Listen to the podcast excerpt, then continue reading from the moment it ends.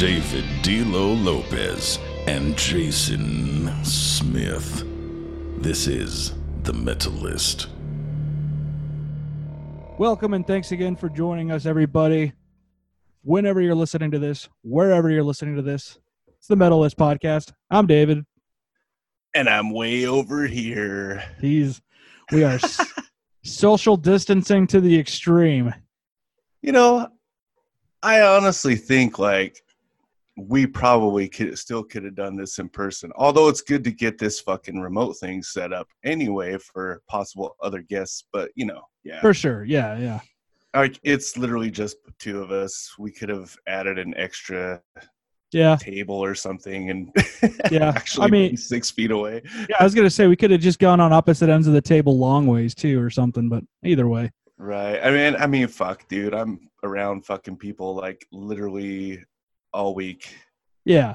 Like, whatever. Our neighbors are having a little barbecue in their driveway across the way. Let me peek out the window and see exactly how many there are right now. I bet there's 8. Actually, there's only 3 right now, and I think they just saw me peering through the blinds Hitchcock style. You fucking psycho. Yeah. Oh, they're used to that already, or not. I don't know. But there was more people. They've been doing it every night. They've accumulated numbers throughout the week, and people just walk and stop by. I don't know. Maybe this is. You're like fucking Tom Hanks in The Burbs. Yeah, dude. Yeah. The fucking Klopex. I was going to say Jimmy Stewart and Rear Window, but that is... Okay, that works too. Yeah, that's older than me. Serious note. Yeah, or the Simpsons episode where they make fun of that and Jimmy Stewart falls out of his wheelchair and hurts himself all over again. Either way. Nice. So today we're just talking a little broadly about drummers, and we wanted to kind of keep it... We're going to save the more extreme end of things for another day because that's a whole other thing in itself. Oh, yeah. This is like metal, rock, drummers. This is what it's going to be called. But, like, we're going to let that encompass thrash, new metal, grunge, you know, classic rock, like regular metal. So, real quickly, I just have a question. Shoot. Are we able to count Lamb of God, Gojira, or... Sepultura or okay, you touched one because like that's Sepultura is pretty much just a thrash band, or at least were they. Right? I think they kind of straddle that line. So if you're down, I might put somebody back in my list because, excuse me, I would say they're extreme, but they're not that extreme. You know what I mean? I'm thinking that line. Like for the extreme, I'm thinking like it's. See, that's where it gets weird with Lamb of God because Randy's vocals are pretty low, but he's not guttural or anything. No. And they're clearly not a death metal band. No, I wouldn't even say they're melodic death metal. Like I just they're death metal influenced, but they're not a straight up death metal band. There's that weird territory where everybody just started calling stuff death metal because there weren't words for it yet. Yeah, like Meshuggah, like Lamb of God, Strapping Young Lad. Well, they weren't really. You know, as time went on, it's like, no, it's a little more clear cut than that, you know? So like they fall into this weird terrain. They're definitely like extreme compared to like everything else. But when you get to that little top tier thing, I think that's what we're talking about. Right. And so, I mean, with metalcore too, it kind of just depends on, you know, honestly, dude, like if it's anything that we think is too extreme, man, you're just going to have to sell it. You know? No, for sure. So if you sell it, and if we could sell it to one another, like, fuck it, man, we'll make it work. Yeah. And so if you're talking, if you said Sepultura, if you're game to include that, I can do that too on this. I just need to figure out if we're talking classic or modern in that sense. That's the other thing too, is where are we blurring or where are we making that line distinct too? I mean,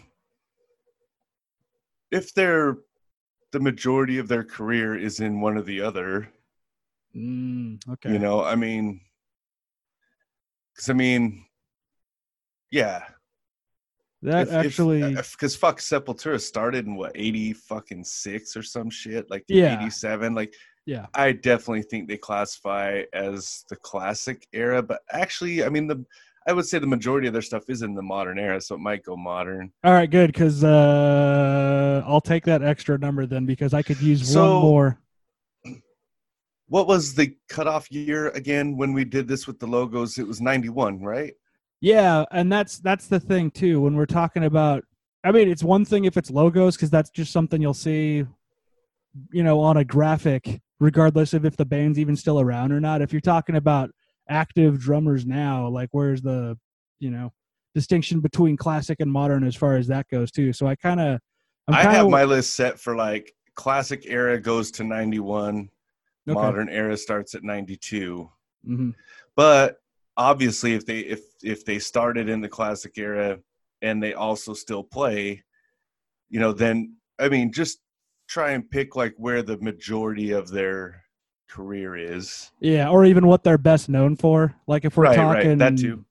If we're talking certain thrash bands, you know, that's definitely going to be 80s for some, even if they've put out stuff ever since. Like, oh, yeah, for sure.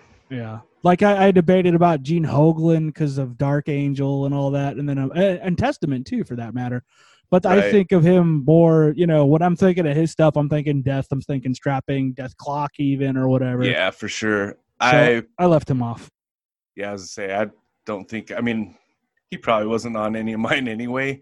I like the guy, but that's another thing I just want to say real quick, man. We love a lot of drummers. Like, one reason why I didn't want to have, like, best thrash drummers or best grunge drummers or best new metal drummers versus something like death metal or extreme metal, which would be death metal, black metal, deathcore, and everything in that melodic death metal. One reason why I wanted to do that is because a drummer can play the same fucking beat, and it really depends on what the guitar players play over top of it, what the singers singing or screaming over top of it. That's really going to make what that music is. Yeah.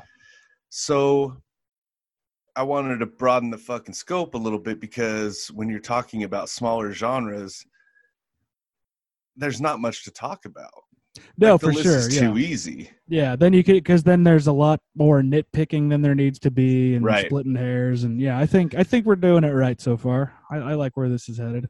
Also, we're probably going to leave off your favorite drummer. We're probably going to leave out your favorite band. That's fine. Hit us up with yours, dude. Like, I would love to hear, you know, your, not just who it is, but why. Like, why are they your favorite drummer? Drummer's a weird position, dude. Like I said, it's hard for drummers to. It's really weird. It's, especially the more extreme it gets, it's hard for drummers to stand out.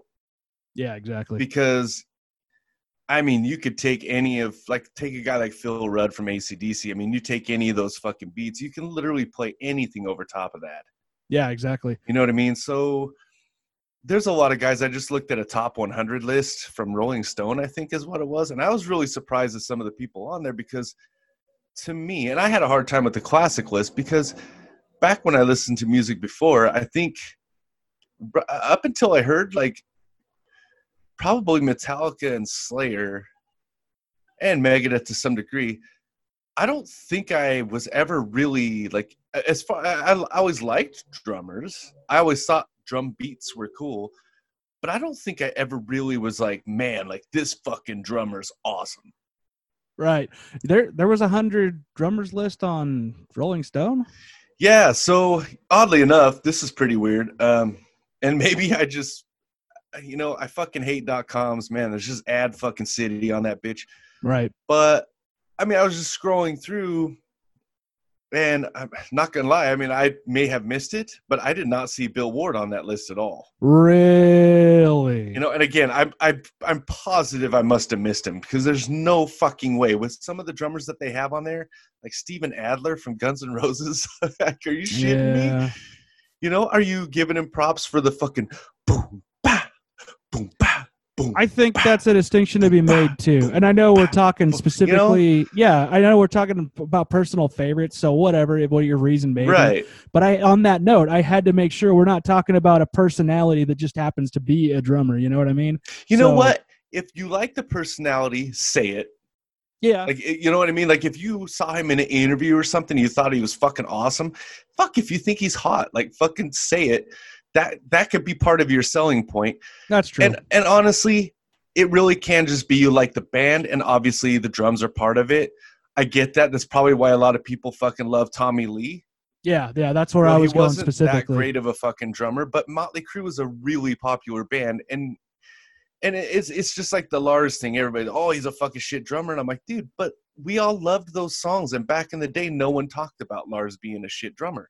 Yeah, that's a relatively new thing. So, I really think like now me personally, I wasn't necessarily picking just I like this fucking band. I was trying to think of like, do I like their playing style? So what you'll find, especially in the modern one, there's a few surprising ones here versus like what I tend to go for. Right.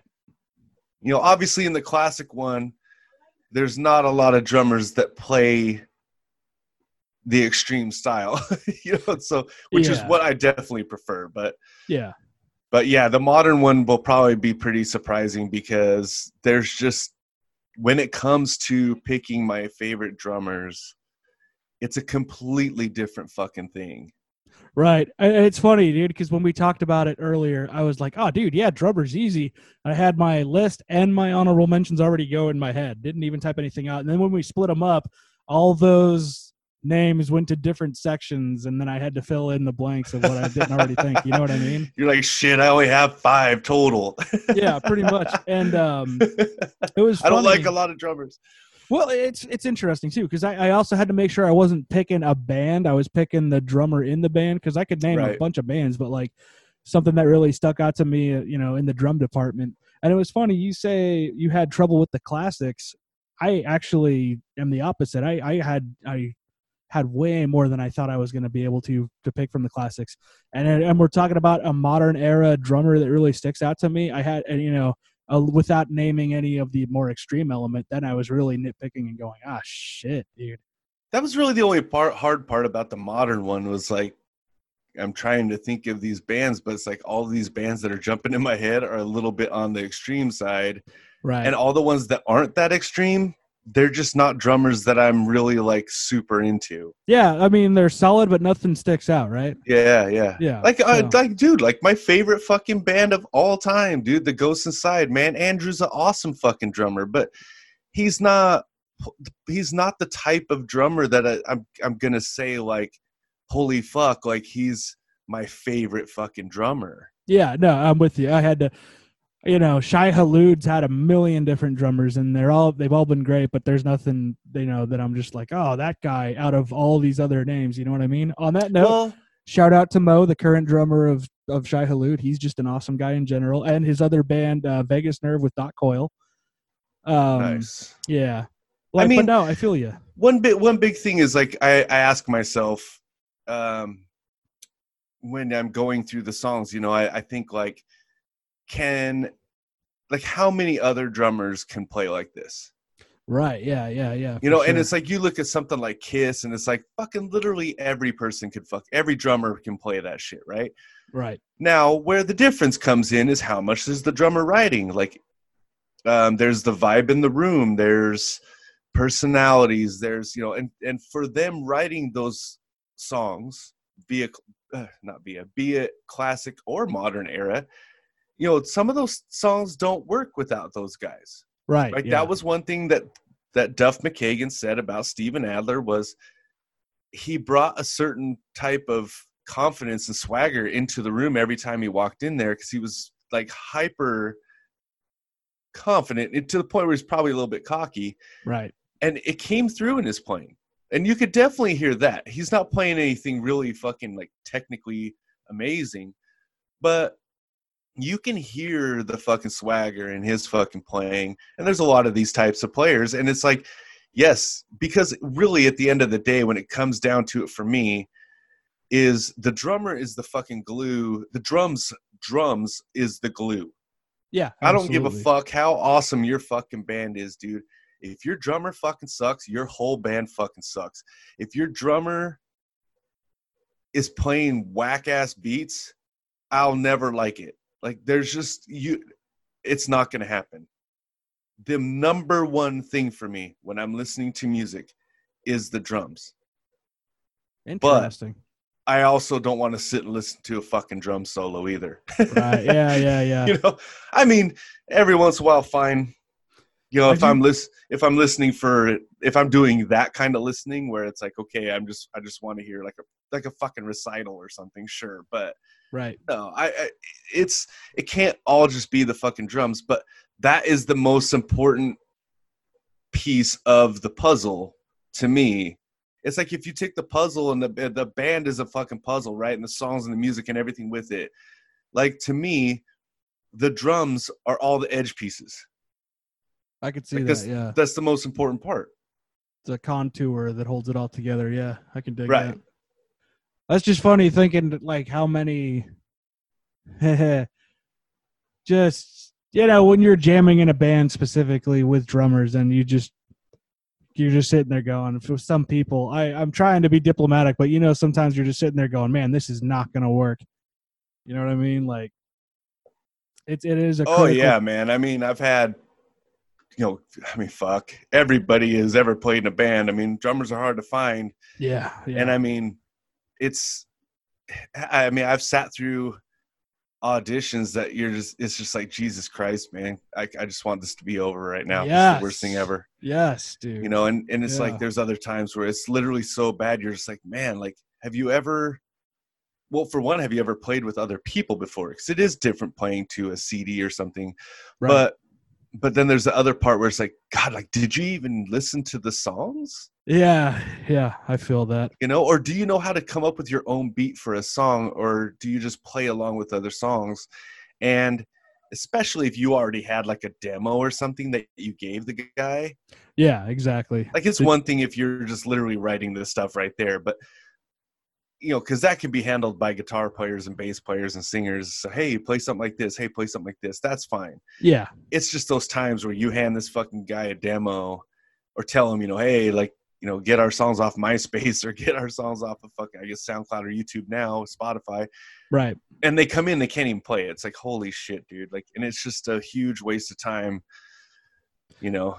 Oh, dude. Yeah, it's a bummer. And then I'm thinking, you know, on the opposite side of that, dude, some of the drummers I've played with have been the most freakishly good human beings in general, dude. The more I learn about drums, the more I'm just like, damn, dude, you have to have a very specific, you know, type of brain to understand this shit. You know what I mean? Like, did you ever, you know, Matt Sakamano at all? I've heard the name, but I don't think I've ever actually met him. So he was in that band, I Will Destroyer, with Travis and Mike. And, yes. Michael. Yeah, thank you. Mike Russo. Yeah. And Justin Smith and all those guys. I wish they did a little more stuff. That was great. I jammed with him for some of those dime shows that SD puts on. And he's like, oh, yeah, man, I heard Pantera once or so in the 90s, but I'm pretty sure I could get it. And we're just like, oh, okay. And then he brings in an iPod.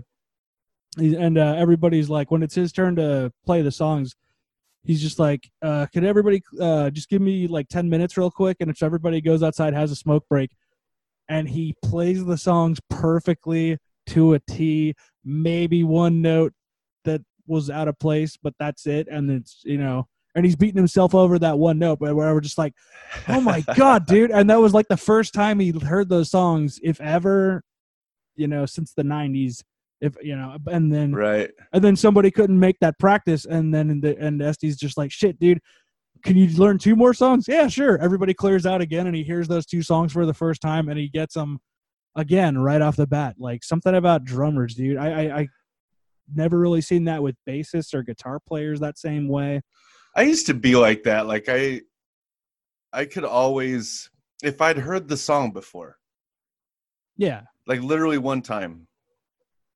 Especially with drums, it's a little bit easier to me with drums. Like, it might not be the most, it might not be the exact thing, but it's gonna be fucking like, the average person probably wouldn't notice. My only problem was skill level. Like, there were certain beats I just could not do. Right. You know, so that was just a skill level thing. That was just practicing. But I mean, as far as I can, but I was the same way on guitar, and I was the same way on bass. Like, that's just how I was. I'm going to give a huge shout out to one of the best drummers I've ever fucking seen on the planet. My old drummer, Justin Flowers. Nice. Fucking dude. You know, anybody that's fucking seen that guy play drums. I mean, it's mostly going to be people from Idaho and here in San Diego, but I mean, everybody, when I say that name, like, and I say the name Difficult Henry and the fucking drummer, like, I mean, everybody's gonna know exactly what I'm talking about. The guy was a fucking maniac on the drums. Yeah, I was gonna say, was he the same drummer all throughout the tenure of Difficult Henry? Yes. Yeah, then I saw him and he was fucking sick, dude. Like, damn. Yeah, he was a fucking straight up maniac, dude. And like, you know, there was times I wish I was just like, fuck, man. I mean, on one hand, I wish he could just fucking hit that China shit, man, on the poo, pa, pa, pa, pa. Right. But on the other hand, when you have a fucking thoroughbred, dude, you let it run. Yeah, for sure. You know, and I mean, as far as like local drummers, you know, and unsigned drummers that I've ever seen, I don't think I've ever seen a drummer play as close to Dave Lombardo as Justin Flowers, in the sense that Lombardo was, he was on the edge of being too loose. Yeah, no, for sure. He straddled that line a lot. Yeah. And it almost doesn't work.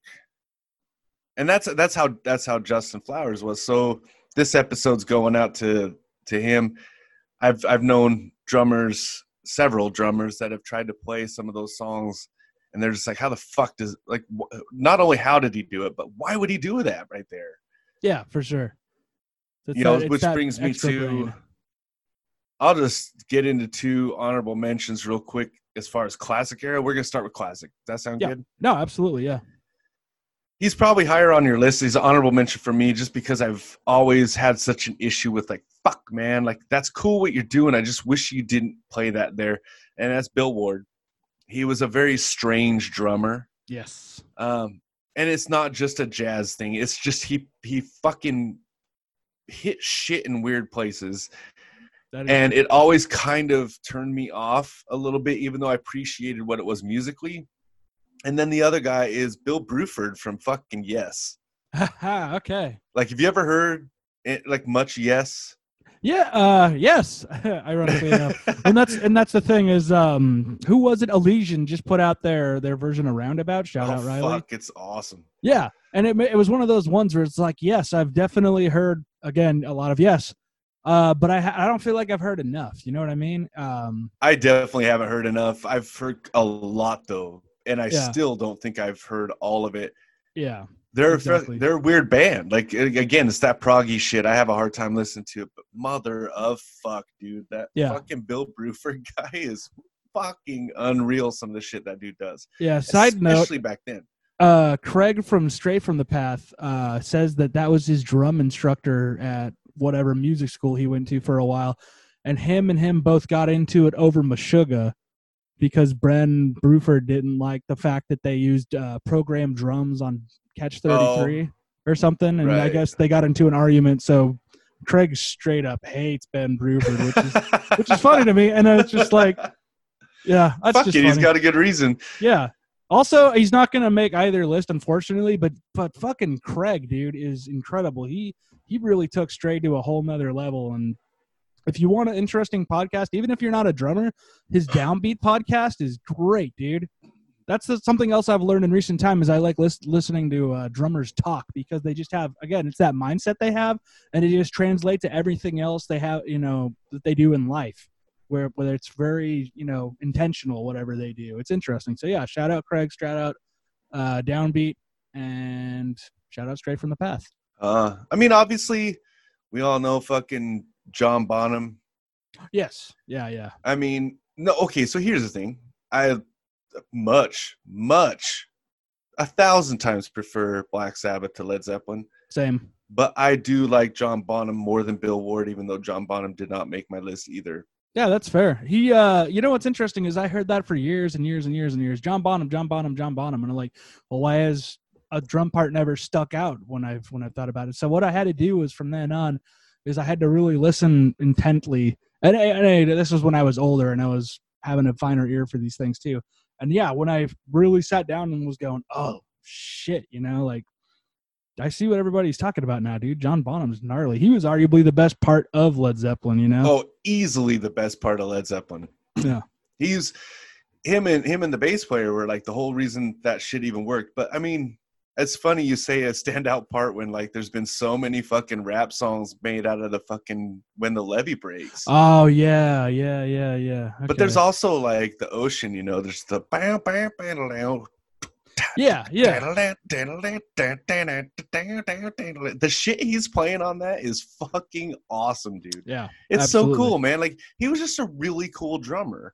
Mm-hmm. You know, and he played, it wasn't out there, you know, like Bill Ward was. It wasn't out there like,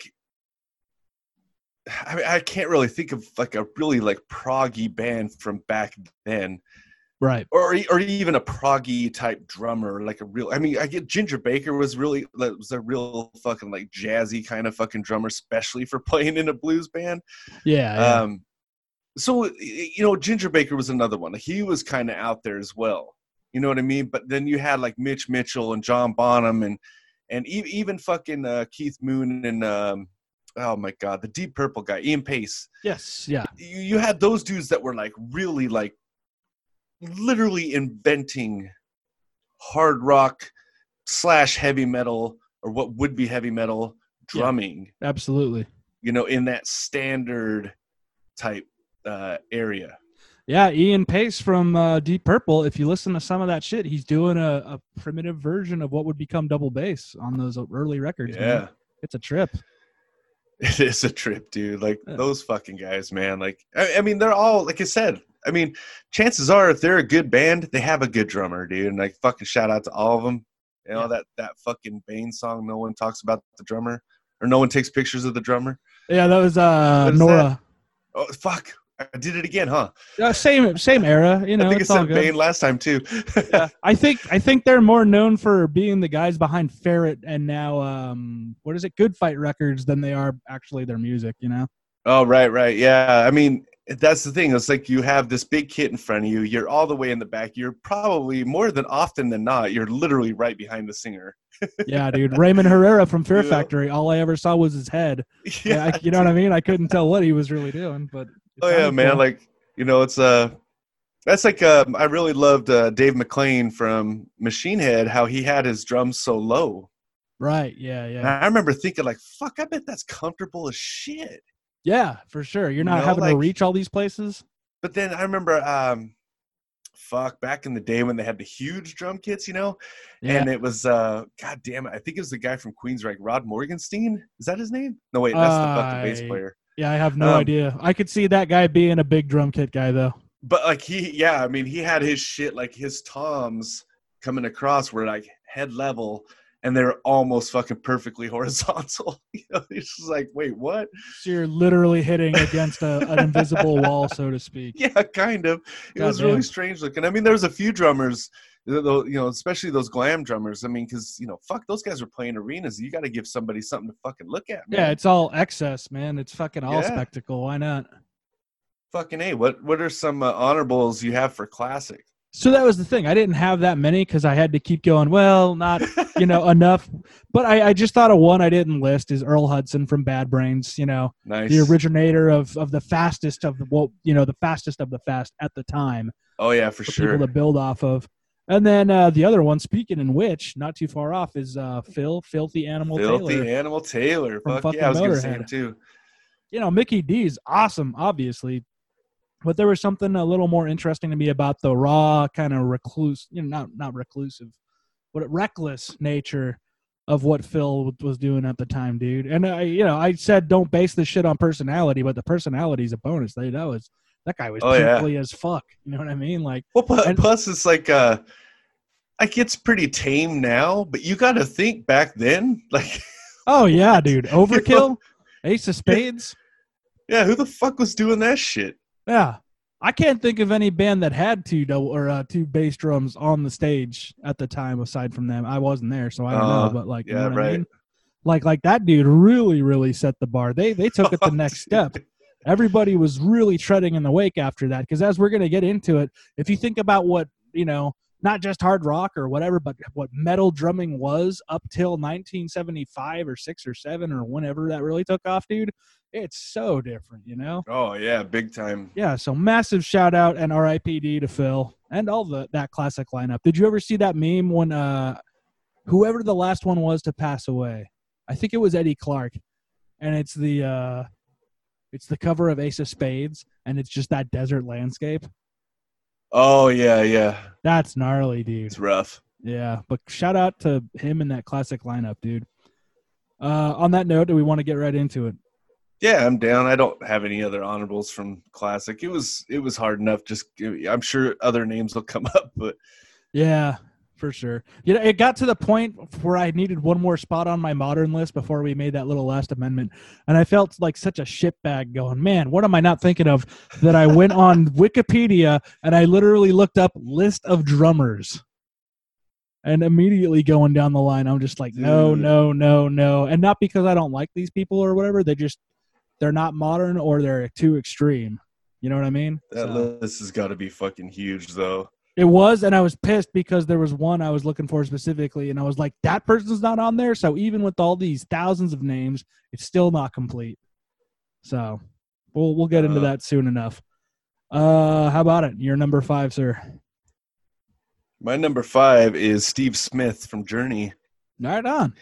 It particularly the early stuff when they were like really fucking jazzy and they jam, like they were like almost like a jazzy jam band. Right. Yeah. And he really, music was just different then. Yeah.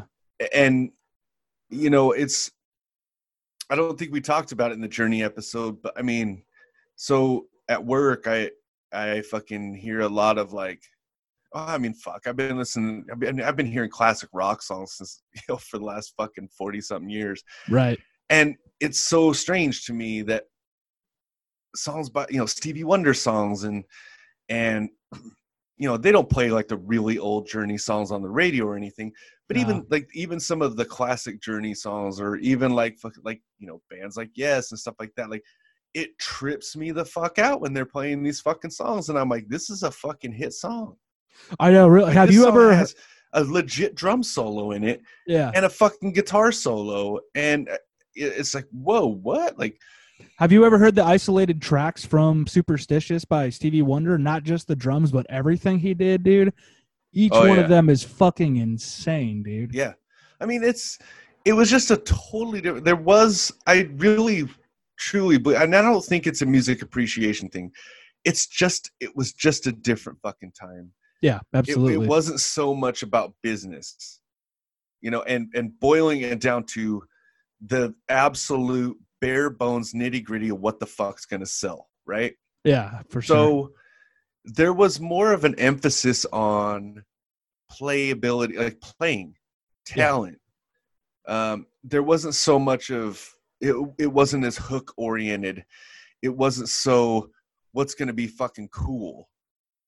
It's more about like, hey, check out what we can play. Yeah, isn't it weird to think that there was a time, and like some of that shit just carries over, and people are always going to appreciate that if they were there from the beginning, and there's like generations to appreciate it since.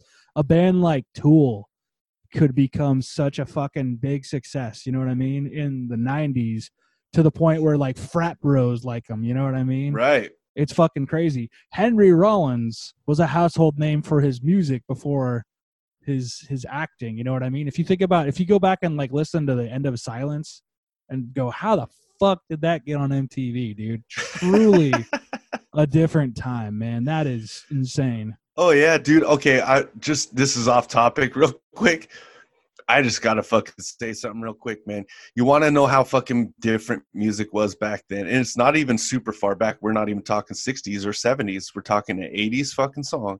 Mm-hmm. Go back and listen to I've Had the Time of My Life. Yeah, yeah. There's a fucking guitar solo in that song. Is there? Yes, there's a guitar solo and a saxophone solo. I definitely I can feel the sax. I just don't know that I've ever like listened to that song on purpose on my own that wasn't in like a commercial. You know what I mean? Like okay. My fiance loves 80s music, so I hear it all the time, and I love the fucking movie. It's a great movie. But I also hear it at work all the time. Right. And I fucking was just like, you know, I was just in a mood and I was hearing, I was actively listening to the stuff that was on, that was playing. Right. And I just was, I about fucking shit. I was like, holy fuck. Like, I don't think I've ever noticed that before. And that's not a fucking hard rock song. There's literally hardly any guitar in it at all. And it's it. I mean, don't get me wrong. It's not a fucking shredding guitar solo, but there is a guitar solo in that song. And it's just like, what the fuck?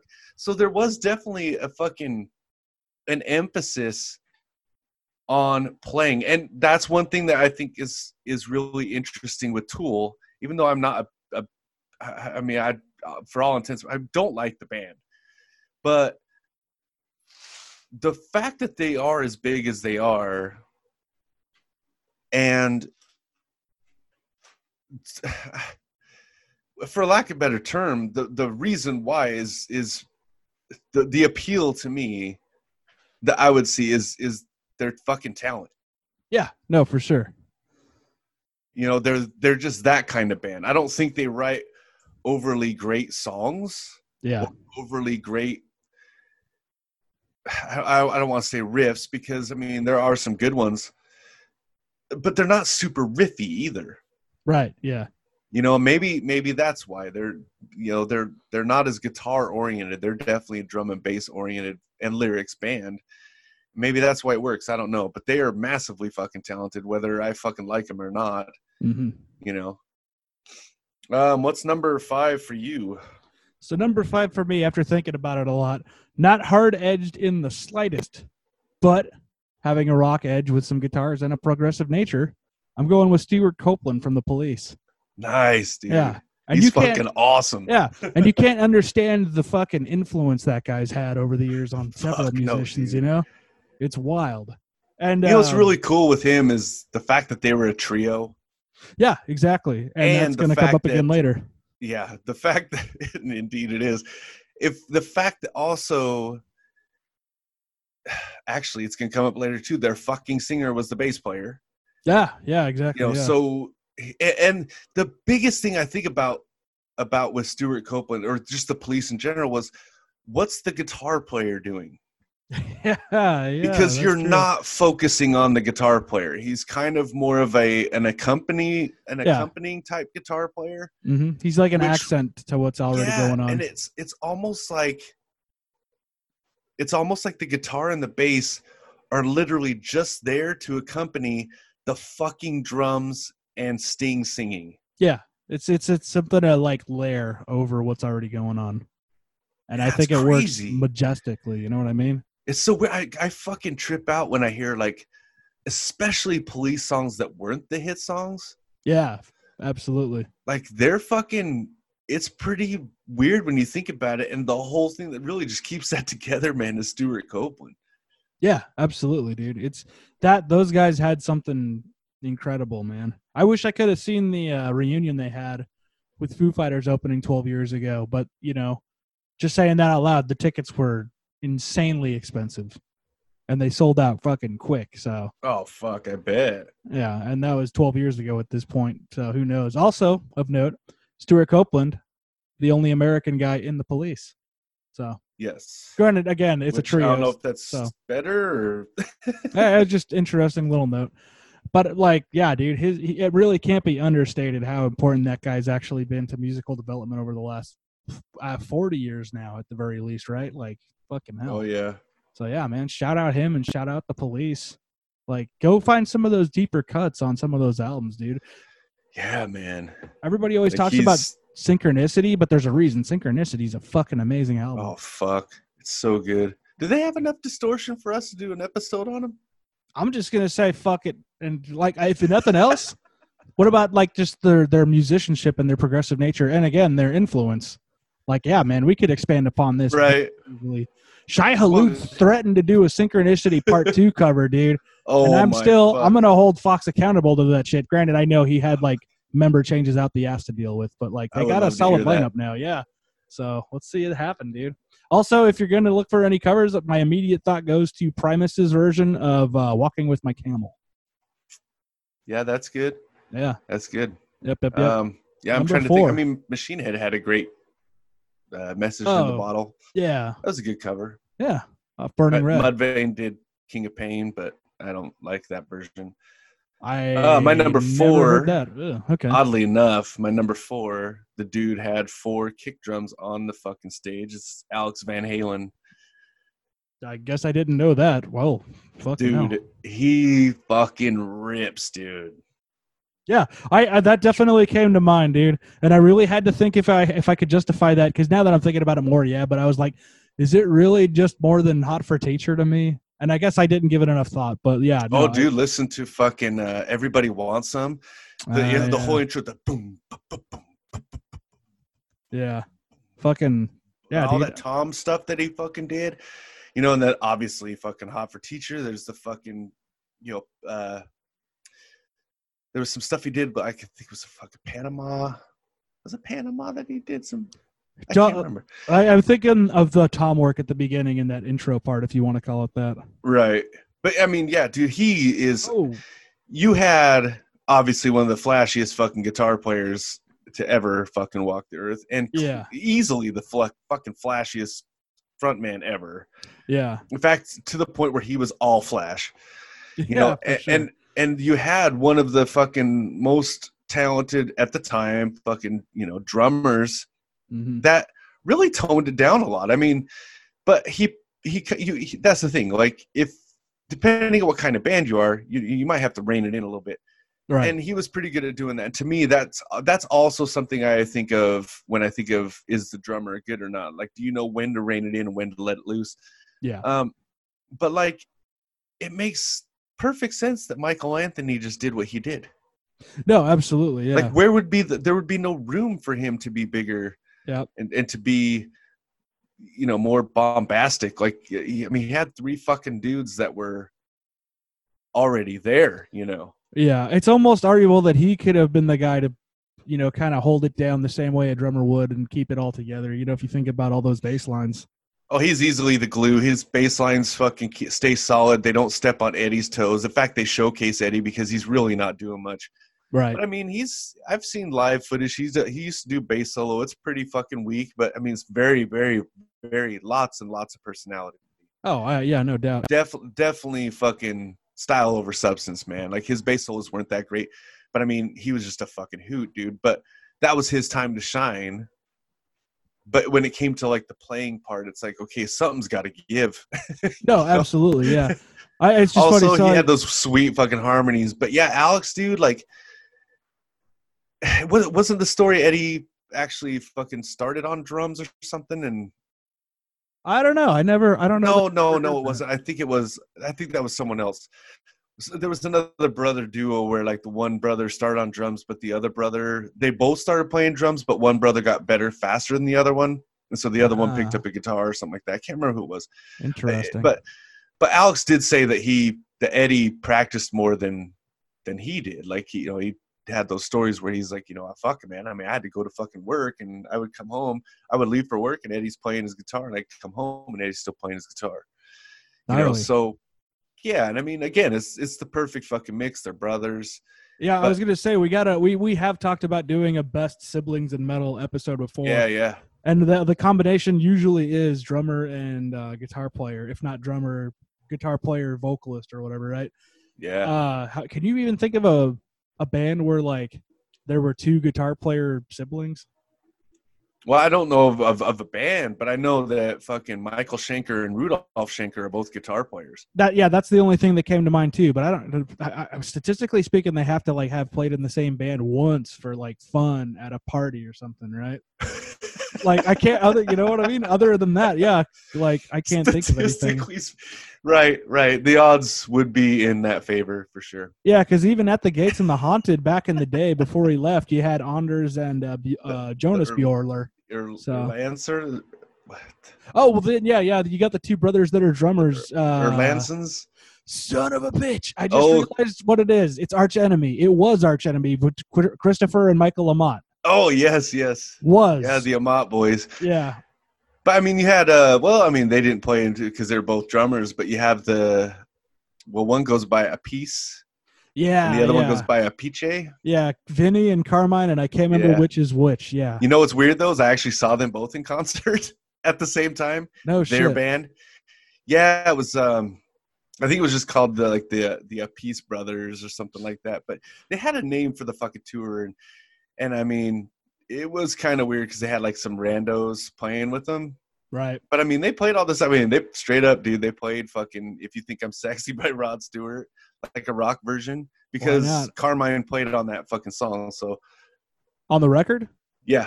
No shit. I remember looking at his discography once, and not one thing could stand out to me just because there was so fucking much of it, you know? Right. I mean, it's crazy because I mean, he did a lot of session stuff, but yeah, now that I'm thinking we're doing this episode and I'm thinking of classic drummers, I'm like, wow, I actually saw brothers play drums together, two drum kits on the same stage. No shit. That's cool. I almost blocked that from my memory because it was all right. Okay. Your number four. Diplomacy, yeah. So my number four is Bill Stevenson so when he was starting out, maybe he had bands I'd never heard of, but he was the second to last drummer of Black Flag, but I think he might be the one that everybody thinks of in Black Flag. Since then, he's always been the drummer of the Descendants and All. And he's also in another cool band called, I think it's Only Crime. There's Crime in Stereo and Only Crime, and I can't remember fucking which is which. And I think there's another one. But, like, his prolific nature, dude. And, I mean, Black Flag is my favorite shit from him. But if you listen to what some of the stuff he does in Descendants, dude, he's a very underrated drummer. And he's still kicking. Oh, you know what? He's in Flag, too, which is all the other members that aren't shitheads like Greg Ginn that used to be in Black Flag. Dude. That's another day right there. But like, yeah, dude, it's Keith Morris, Bill Stevenson, Des Cadena on guitar, and then sometimes he'll switch to vocals because he started out as a vocalist in Black Flag, the third vocalist. Who else is on guitar? Oh, it's the dude from Descendants and All on guitar that I can't remember his name of, but they got him instead of Greg Ginn. And bass is Chuck Dukowski. And yeah, man, I will gladly support that over what's going by Black Flag now any day. But no, dude, in addition to his awesome drum work, he's also a prolific as hell producer. Like he's done stuff with Stick to Your Guns, Comeback Kid, Propaganda, all like almost all the Rise Against records. Like his shit cannot be, you know, stated enough. He's definitely the one that, I mean, if you're going to say Black Flag drummer, he's the one that everybody's going to say. Yeah, man. And just like, again, some of what he does on those Descendants records, man, is just fucking, not just for punk or hardcore or whatever, man. Like, that's just awesome drumming all around. Go do your homework if you're not familiar with any of that shit, dude. Like, there's some really great stuff to be had in there. Shout out Bill Stevenson. On that note, your number four. Oh, my number three. Number three. I forgot you went first. So this is going to be weird because I feel like this is one of the spots that people are going to have a problem with. Oh, that's the best, man. My number three is Neil Peart. Okay. From Rush, R.I.P.D., man. Like, yeah, dude, you don't know how many fucking times, not just me, literally millions of people, I bet, have air drummed that fucking little drum fill, those four drum fills in Tom Sawyer. Yeah. Easily. Exactly. Yeah. I mean, I watched a fucking drum solo of his. I don't remember the name of the live video, but it was one from mid 80s or so. And motherfucker, dude, like the dude, I mean, if we're talking best, he's got to be up there. Yeah, absolutely. You know, and like Stuart Copeland, I mean, it's a power trio. But unlike the Police, you know, Rush was a little more riffy, not overly riffy though.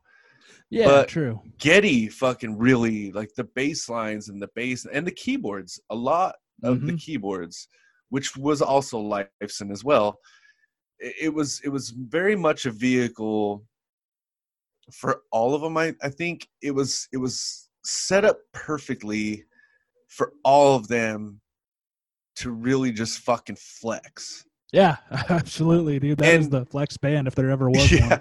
To some degree, in the same song. Yes, absolutely. You know, so it's incredible what that band was. And I'm not a huge Rush fan. Don't get me wrong. I used to listen to a lot of Rush because, I mean, you know, fuck, I was up and coming player myself, you know, and I'd be lying if I said that Geddy Lee wasn't a huge influence on me because I was playing bass at the time and I fucking loved Geddy Lee's fucking playing.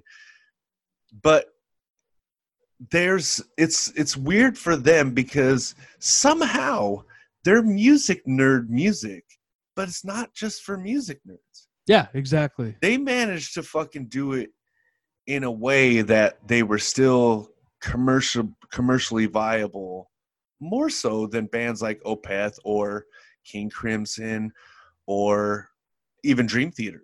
Yeah, absolutely, 100%. You know, so I mean, all props to Rush for that, but this isn't really just about Rush. It's about Neil Peart. Dude, listen to his feels. Listen to the way he plays in the pocket and when he gets out of the pocket. Like, the guy's just he's a fucking beast, dude. Like, mm-hmm. Precision, control, characteristic dude. His own hi-hat playing. Work is just like, I mean, you just said it, precision. His hi-hat work is like perfect. Intense. Like he's like the perfect drummer. He really is, man. You know, it's like massive R.I.P.D. Oh yeah, that's such a fucking bummer. And I haven't listened to anything new from Rush since Roll the Bones, dude. Like, it's been a long time since I've heard anything new from Rush, and I still like the first stuff had such a huge fucking impact on me that like. It is hard to go. I don't forward. Listen. I feel that. I haven't listened to new stuff, and it doesn't even matter. He's still like it hits so hard. He's still in the fucking list. Absolutely, yeah. I will say. Did Counterparts come out after Roll the Bones? Did what? The album Counterparts. Did that come after Roll the Bones? I think that's before Roll the Bones. Okay. Either way, that album rules. But the last one they did, Clockwork Angels, is fucking fantastic, dude. I implore everybody to go do that one. Yeah. A hell of a way to end off a career. Massive R.I.P.D. He will be missed. I was fucking bummed for a week after he passed away, man. Shitty start to an already kind of not great year.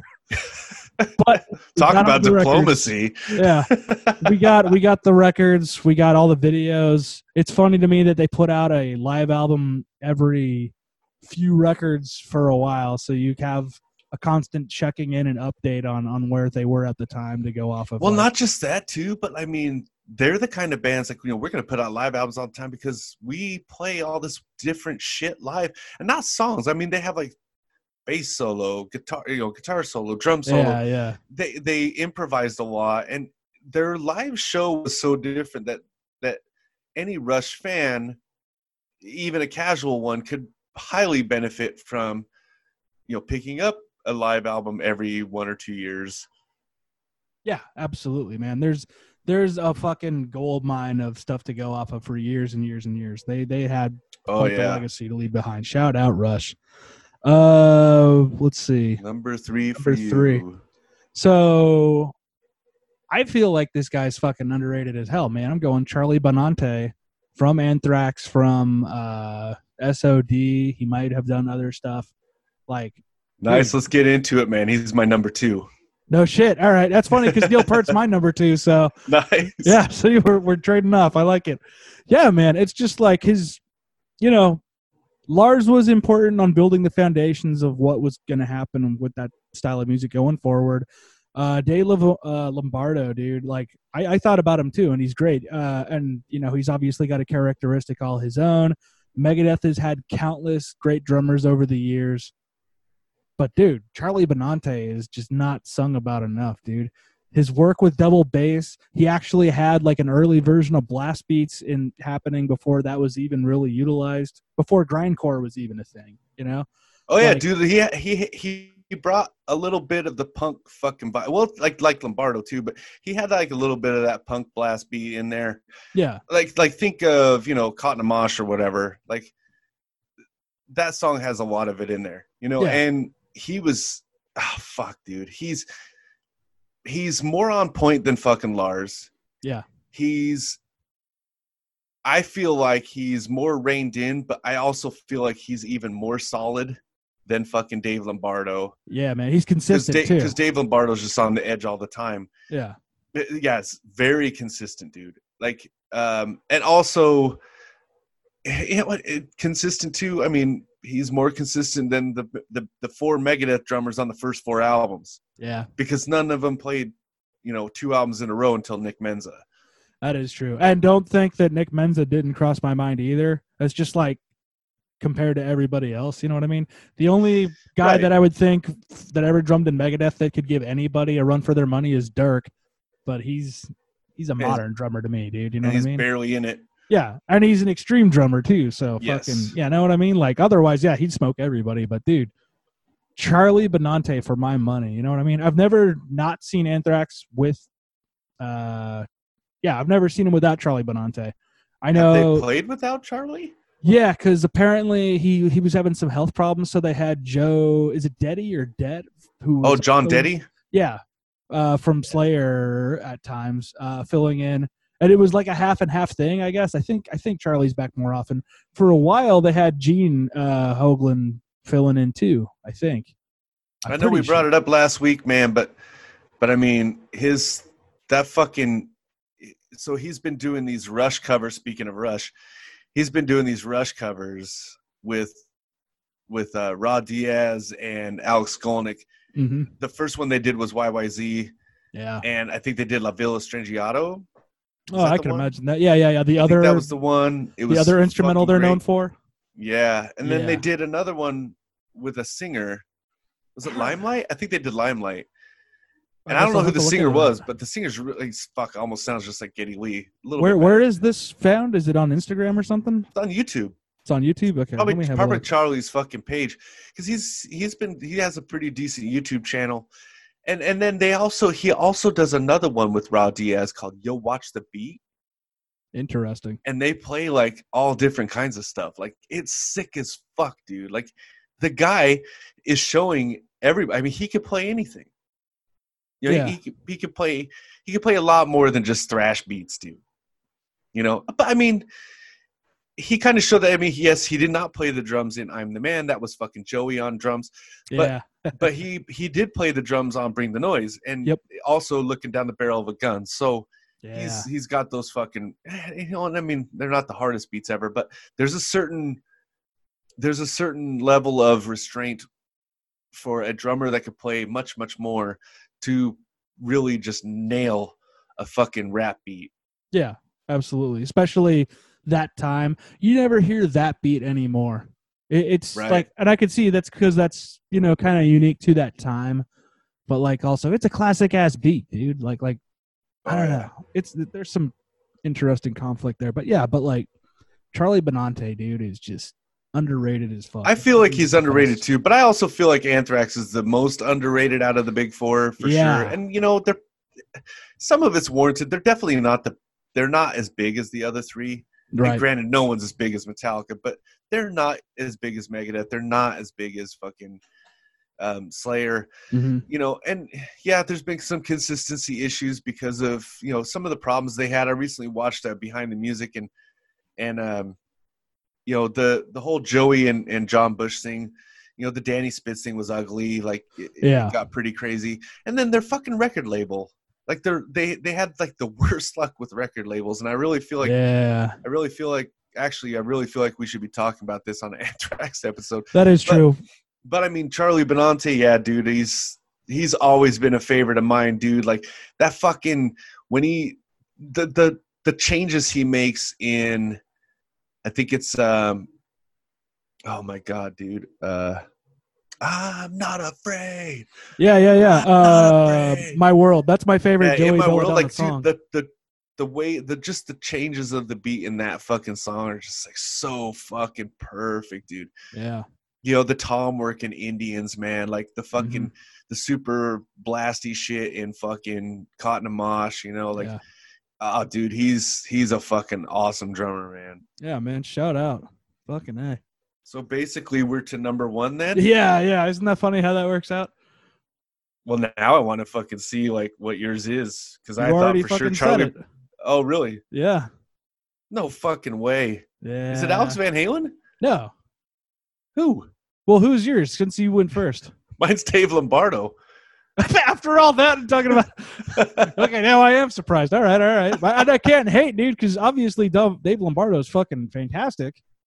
Like, and it's funny too, dude, because Dave Lombardo isn't even my favorite Slayer drummer. It's Paul Bustoff, because I grew up with him, you know, like Dave Lombardo wasn't in there at the time.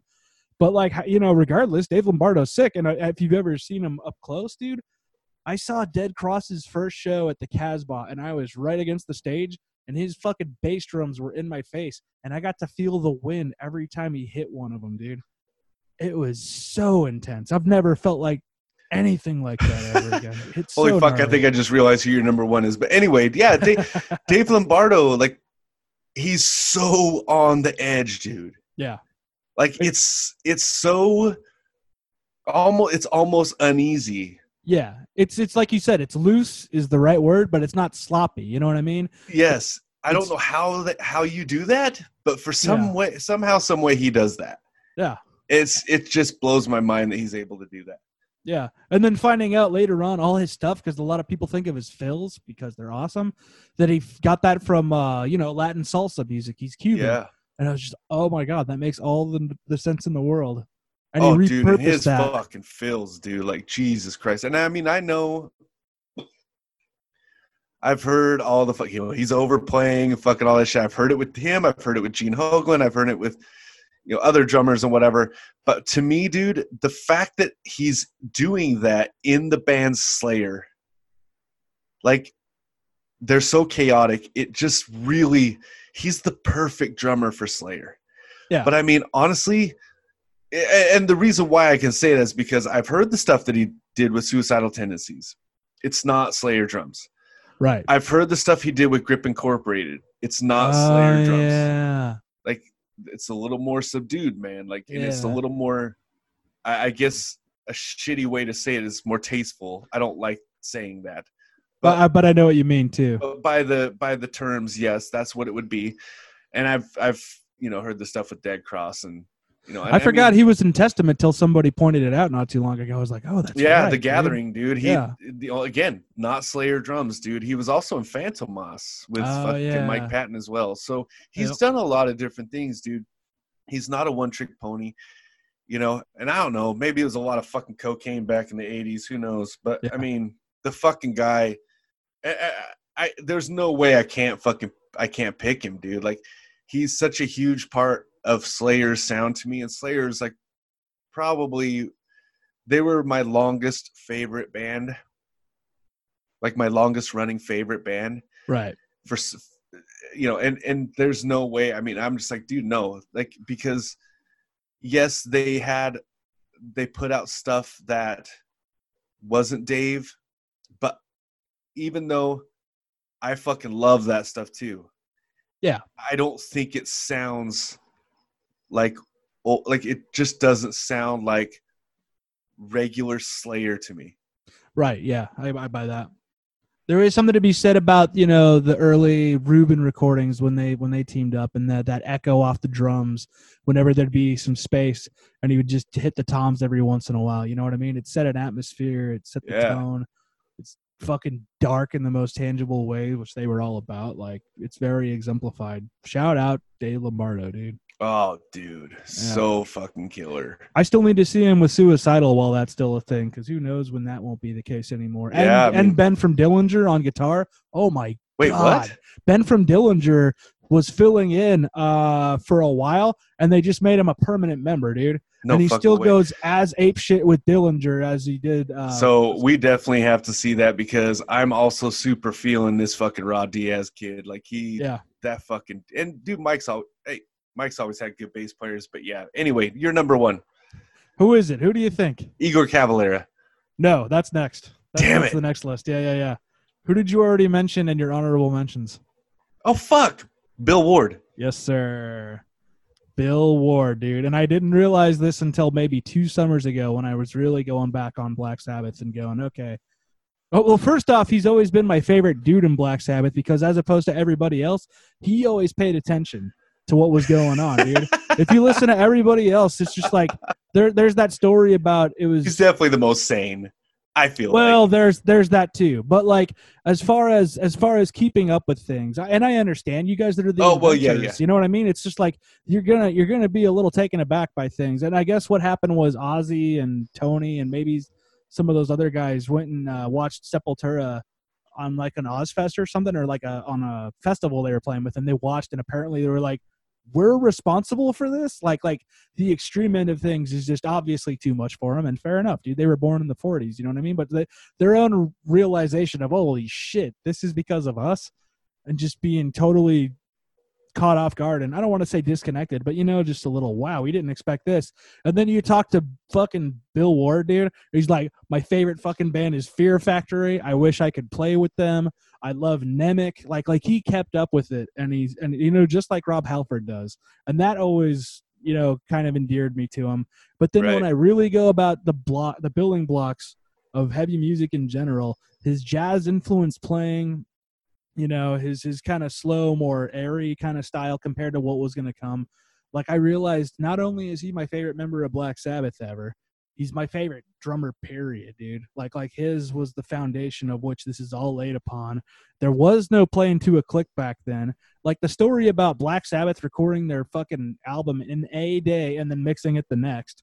Like I always loved that, and they didn't think anything would come from it, and you could really hear it in those early albums. And you want a really refined version of that. Heaven and Hell just celebrated its 40th anniversary the other day. Like hearing what he does after 10, 11 years or however long it was of doing the same thing and really refining his skill, like dude's, he's the godfather of it all, and he's still killing it. Shit for leaving him off my list. What for, dude? It's your personal favorites. You know what I mean? You're going to love something more than the other. No, I really love that fucking beat. I can't remember the name of the song, but that.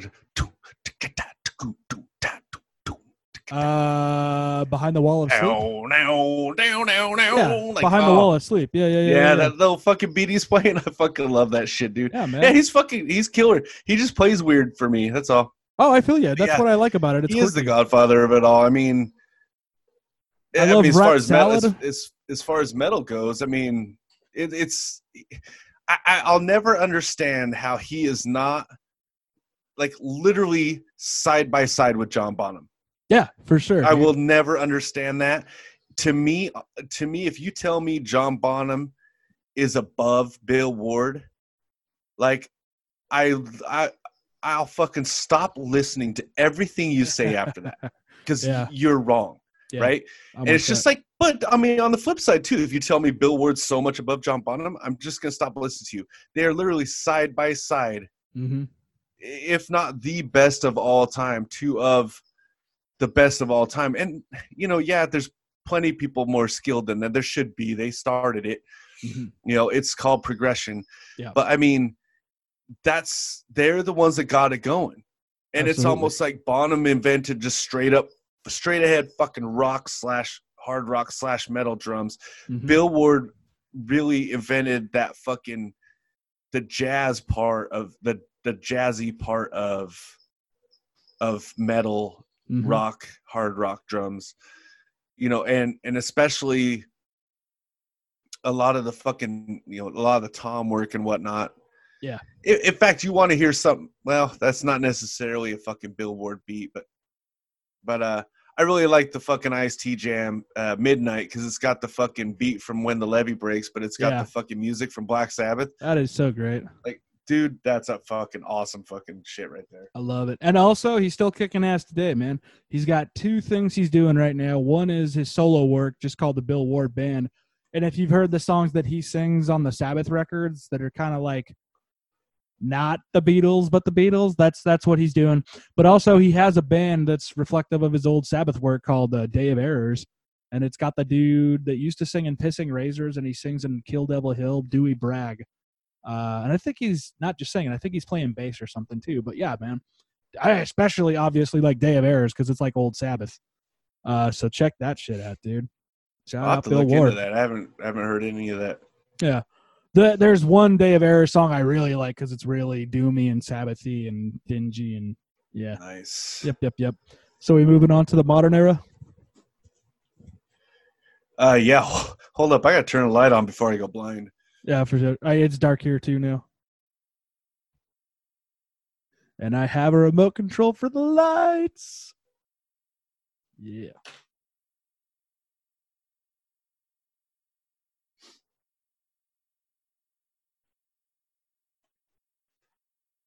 I'm just sitting here and all of a sudden I realize how fucking dark it is. I'm like, oh shit. Yeah. That's how time works. Yeah. There's a hill right in front of me and the sun is already all the way down. So solid. All righty. All right. Yeah. You want to start this party off? Yeah. How many honorable mentions you got? Just one. Now that adjustments have been made. So dude, before that, it was none. I have two. I am going to give a special shout out to fucking John Otto from Limp Bizkit, man. Okay. The only reason he didn't make my list, I think, or even necessarily an honorable mention is because it's not so much him. I just really love him and the combo of his cousin, Sam Rivers. Yes. The bass player there. The combo is amazing. Yeah. So an honorable mention for me is Vinnie Paul. Okay. I was wondering if that would show up on either of our lists. I mean, well, yours specifically. You know, just super fucking solid guy. Like, he can play, you know, almost whatever kind of everything from glam to fucking double bass, fucking those fucking drum rolls. Yep.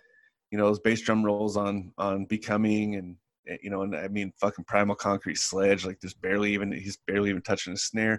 Yeah. But you also have, you know, he really reins it in, you know, when a breakdown hits, man, you know, and then you obviously have the fucking hardcore classic. Or at least tough guy hardcore classic Walk. Yeah. Where he's playing like the easiest fucking beat ever. And it just is so perfect for that song. So definitely Vinnie Paul. And then my other honorable mention is Abe Cunningham from Deftones. Okay. He almost came on mine too. So if anything, I'll say additional honorable mention too. He is another understated guy. That's coming up a lot. The only reason he didn't make my fucking list is because I have two drummers on my list that play fucking that same type of stuff. They do the same kind of thing. Okay. I just feel like they're better at it. Right. And more importantly, I like the way they do it just slightly better. Yeah, that's fair. Like really slight. Abe is the man. Mm-hmm. Like I think we already covered that in the Deftones episode, but fuck, man. He is the man. I don't think he gets talked about enough. Obviously, fucking, you know, Chino is bigger than life. Right. And, you know, and Chi passing away is, you know, takes a little bit of fucking of the conversation, you know, but man, fucking Abe is just a fucking god. He's almost a perfect pocket drummer. He might very well be the definition of it, dude. Like again, and I think it's because it is so understated that how important his contribution is because it's not flashy, because it's not taking attention. It's just there and it in the way that it needs to be. You know, it's crazy. Like when the song needs him to take some of the attention, he does it. Yeah, exactly. And he does it really well. But again, so do two of my other guys, so that's why he didn't make my list. But yeah, for sure. Love Abe Cunningham, dude. Side note, have you tried any of the Deftones streams yet? Oh, the Twitch ones? I haven't. Yeah, I haven't either because they're always on at the same time as somebody else that I'm watching, right? I still haven't gotten on Twitch, but like I said, I mean, I'm either watching something with my fiance or I'm, you know, doing other shit. I'm playing Fallout or... Yeah, I want to give it a shot. It's an interesting idea. I think it's just Frank doing electronic shit. I got to check that out sometime. I'm sure one of them was supposed to be like a DJ set from fucking Frank, and then another one was Abe had the channel for the day or whatever it was. Oh, for real? Okay. Yeah, they're doing like each member gets a spot. I don't know if they're just playing fucking music or just if they're just doing Q&A while playing music. I ought to look. I'm not sure. I'm sure it probably just depends on who's on, what they want to do, because I think that's what the idea was. Okay, because Code Orange is doing the same thing. Obviously, they did the concert thing, but ever since then, they're trying to use that as a platform to be like, hey, keep up with us. And Shade did his electronics thing, and it fucked up because the video went all wrong. And I was like, oh, it's being weird like Code Orange. Meanwhile, Jamie's in the chat going, I'm sorry, everybody. This wasn't supposed to happen. We're trying to fix it. Oh. They had to redo it the next day. Rough. Yeah. And then Rebo went on to do a guitar clinic, and then they did a Q&A on Monday that I still have to watch. This is the wave of the future, man. This is just what people are going to be doing. Massive amounts of content, dude. That's what people want nowadays. Absolutely. Any more honorable mentions on your end? No. So I only have one now, is Brant Bjork. And if you don't know who Brant Bjork is, he was the drummer of Caius. He was the drummer of Fu Manchu for a sec. If you listen to what he does on all that shit, dude, awesome tom work, very groove-oriented stuff. If anything, I think I like his solo work. No, it's not. I think his solo work is my favorite stoner stuff, man. I just drove out there to Joshua Tree one day, and I was just like, okay, I need some obviously region music, and I threw on a stoner playlist. And eventually, I hit Brant Bjork's solo stuff, and okay, what if I just explored more of this? And I listen to all his solo records. There's some that aren't on streaming, so you just go on YouTube or whatever. His shit's just, when I think stoner, I don't think the aggression of sludge, and I don't necessarily think the more dour attitude of doom. You know what I mean? Even though they're all bedfellows, I think chill, dude. And Brant Bjork's stuff is chill as fuck, and it's still heavy, and it's awesome. And he plays all the drum stuff, all the guitar stuff, bass, everything. And I would love to see him actually perform one day. There was supposed to be a huge stoner fest in, it's not Joshua Tree per se, but it's like a fork in the road after that, at a place called Pappy and Harriet's, and it's like Paul McCartney's played there, and like all these huge names have played there, but it's this little dive bar in this place called Pioneer Town around there, and there was going to be a huge stoner fest, and I was like, that sounds amazing, and he was going to play, COC was going to play, like this would have been sick, and then, you know, we're here, so hopefully that'll call it a rain check. Yeah, but that's my only honorable mention, actually, but I think I got a pretty solid 5 at this point. All right, so give me your number 5. Number 5, I'm going with Jay from Tesseract, and that's really become about because, I was always a Tesseract fan, but, watching, again, their Twitch stuff where it's Dan going over vocal stuff, and then Jay. What's his full name? Jay Postones. And I think that's how it's pronounced. I know he said it a million times, and I'm just like, that just sounds right, so I'm going to go with that. But him really breaking down what he does, he's not in they come from that gent school, but he's not like a overly complicated dude. He does double bass, but he's not super crazy with it. He can't blast. He's been very clear about it's really all about groove and pocket and his, with all the other bands of that class, his work with fucking time signatures and stuff is really crazy. And he does a thing on his channel where you can throw any song at him and he'll try to learn it as long as it's not super blasty, grindy, double bassy stuff that he can't do, because that's just not his thing. But other than that, he puts some. I threw at him what did I throw at him? It was Cynic. It was Integral Birth. And obviously the first time a drummer's going to try to get their hands on that, if you've never heard that fucking song, it's going to throw you off, but he did a cool little thing with it. He always puts his own renditions on things, and it's really cool to watch. And I think you're going to be seeing and hearing more from him. He's pretty out and about, and especially with this whole thing that they're doing over streaming, and they're very fan interactive. They're going to apparently, if I'm seeing this right, and this is pure speculation, they're doing a over Twitch or Discord or whatever jam between all 5 members. And they're going to unveil that soon, I think, is what it is. They've been kind of hinting at that. So I'm kind of curious to see how that goes. So, yeah, that's my number 5, dude. And go check out Tesseract if you haven't already. It's pretty cool, man. I actually saw Tesseract live, and I mean, their first, I think it's the first full-length album. One? I think so. Like, yeah. And it has like the one song that's like in a bunch of different parts or whatever. Yeah, it's in 6 parts. Yeah, Concealing Fate. That shit. Yeah. It's weird because it's less guitar oriented gent. It really is, because it's so bass and drum oriented. Like, and obviously the singer, but yeah dude, like he's a fucking solid fucking drummer. I've been seeing all your posts about that guy. So yeah, he's just a funny guy too. Hopefully he gets some love. Yeah. Number 5 for you, sir. My number 5 is Mario Duplantier from fucking Gojira. Nice. Bedfellows. It's funny too, because Jay tried to play some Gojira shit on his stream and he couldn't do it. It's funny because when I saw Tesseract, they were opening for Gojira. Yeah. But man, like Mario, if you've heard of Gojira, you know what I'm talking about. Mm-hmm. He's like, I mean, I know he's on your list somewhere, so I'll just say it. He's like Igor Cavalera, but like times, like he's just like upped a level. It's like a refined Igor Cavalera and improved upon, I would say. Right. He took what Igor was doing, who Igor probably took what Bill Ward and Dave Lombardo were doing, and he just took it and just not, I guess, a higher level, but he definitely took it to a different level. Yeah.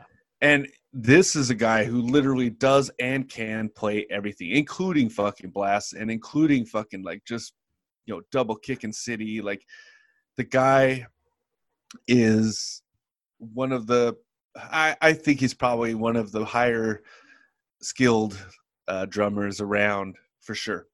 Yeah, no, absolutely. He's been sung praises a lot about for a reason. You know what I mean? Like. Yeah, he's gathered a lot of steam, and I think that's really fucking cool because they are definitely fucking almost like too heavy for the love that they get. Yeah, no, for sure, I mean? Right? Yeah, like they're one of those bands. There's very few of those bands, and they're definitely one of them, and he's a big part of that because motherfucker, man, like the guy is just stupid good. Yes, absolutely. Anything else you want to add to that? No, we can move on to number 4. I'm curious to see. I'm loving this right now because I'm so curious about your list. So my number 4 is Braun from Mastodon, one of your favorite bands. Damn it! I fucking knew you were going to say that.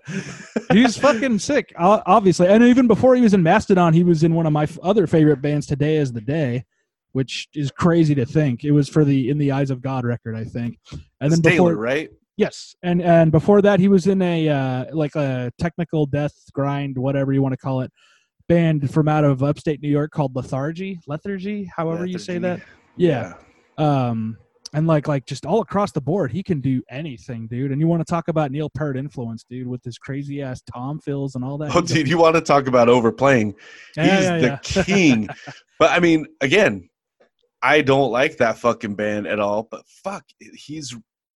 To me, he's the standout part of that band, and he's really fucking good.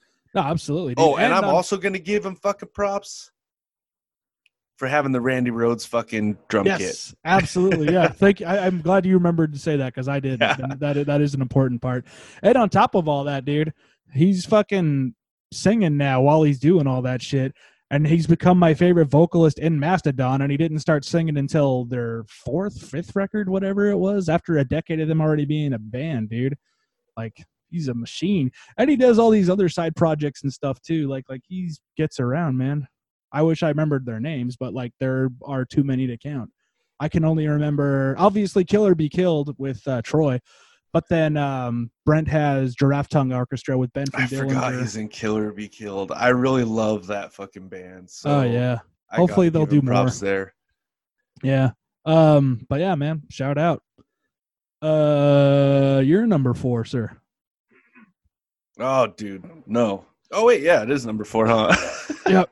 Oh, I guess it's my turn to fucking test you. Nice. All right, whatever. My number 4 is Chris Adler. Ah, very good. You know, there's very few drummers that you can tell who they are without seeing them. Yes. Now, it's not just the fucking sound of his drums, because that's a big fucking part of it. Yeah. He sounds like Chris Adler every fucking time. But it's also the way he plays. He does do, I don't know. I I wouldn't say signature things, because I don't think they're things that nobody else can do. I just think he does a lot of these certain little things that nobody else really does. It's not that they can't do it. It's just they just don't do it. Right. And he does, and it works, and it's awesome. And because, I mean, even listen to the Megadeth Dystopia album. I mean, it sounds like Megadeth with Chris Adler, and I fucking love it for that. He's unreal, dude. Did you ever hear the Protest the Hero record he did? I didn't.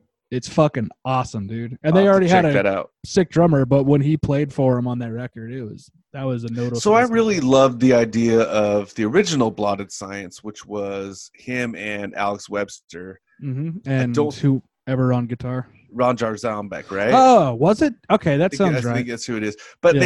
they never really recorded anything with Chris Adler. Right. I think he had to. I think he had to bounce.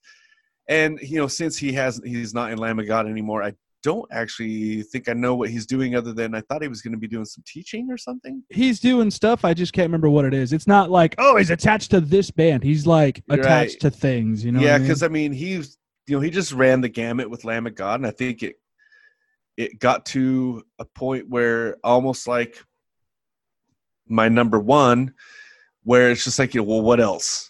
Right. Yeah. Yeah. I could, you know, and, that. Or, you know, I want to do other shit. And so it's like, well, yeah, so you know he left it, and you know, shout out Art Cruz, man. Like fucking, he's I was just gonna say, I've been hearing some of the new stuff from the new Lamb of God, and like it's sounding really great. So yeah, it's just that like there's not that extra little flair that you're like, oh, that's fucking Chris Adler. It's like Slipknot. It's like obviously Jay's a sick drummer, but it's like but that's not Joey. But like it's good. But you know what I mean? It's there's that little. It's a little bit different because he's that kind of a drummer where he is that unique that you can tell it's not him. And again, it's just these little things, like even just fitting a whole bunch of shit into a really short amount of time and making it fucking work. Mm-hmm. It's the guy's incredible. I remember the first time I saw them live, and you know the Big Phil in was 11th Hour. Yes, yeah, that right before, or wait, is it right before? Are you thinking of Ruin? Oh, Ruin, yeah. I mean that huge Big Phil he does, like fuck. I mean even stuff like that, like it's. It's so cool because he really is like a more controlled Lombardo that sounds that will do the kind of spastic shit that fucking Lombardo will do. Yeah, for sure. There's other drummers that are more controlled than Lombardo, but it's mostly because they're not doing the stuff that Lombardo does, where he will do that kind of stuff. And you know, just like before Angel of Death, there's that big fucking. Or it was deeper in the song, and he you know, Lombardo does that huge fill where it's just the drums, right? And it comes back, you know, and fucking, you know, Angel of Death, you know, they have the same thing in Ruin, you know, and he has that big, you know, that big fill or whatever, and that's what it always reminded me of. So it's like, he's one of the few truly unique drummers, man, and also I love what he fucking said about, you know, what Mustaine said that he said to him when they were talking about writing that Dystopia album, whatnot. And Dave was like, you know, should I do this? Should I do that? And they were talking about the marketing and shit. And he was just like, you know, dude, like you're Megadeth. Like what fans are you trying to get? Yeah, for sure. You know, like you already have the fan base. Let's write a Megadeth record, you know, and you know, thank you to Chris for that. And I, you know, fucking A, like I hope he gets into some fucking cool projects soon, because I would love to fucking hear it. The guy, you always tell, you can always know it's Chris Adler, and that's pretty hard to do with drummers. Absolutely. I just realized that means Dirk hasn't actually had any recordings with him on for Megadeth yet, right? Not yet. So that'll be supposedly their new album is been written. Yeah. Obviously, there's nothing else to do, but yeah, for sure. Well, shout out to them both, man. Does that make me number 3? Yes. Okay, so full disclaimer, there is a proximity bias here because he's a San Diego guy, and I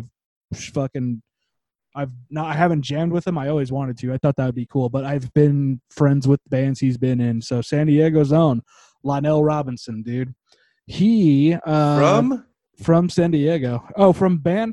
He was in Let Live was the last thing. And nice. Yeah, and I only got to see him with them once, and that was a bummer before they split up. And like they were already on the way up, dude, and they had a lot of buzz about him. Lonnell Robinson. It's you rearrange the letters in Lionel, and that makes it up. And but like when he joined that band, again, I only saw him with them, dude. But like even when he was in local bands and shit, dude, he was insane, dude. You watch any of the videos of the pop punk bands he was doing 15 years ago, and you could tell that guy was going to be onto something crazy. He is incredible at everything he does. I seriously thought you were going to say fucking Travis Barker. Okay, so here's the thing, dude. I am not a Blink fan at all. No, but he's cool, dude. I like that guy. Yeah, exactly. The only time I've seen him live was he holds what's that thing? Use Inc. in Orange County every year, and it's his festival where it's a tattoo convention and a concert, like a big shed concert.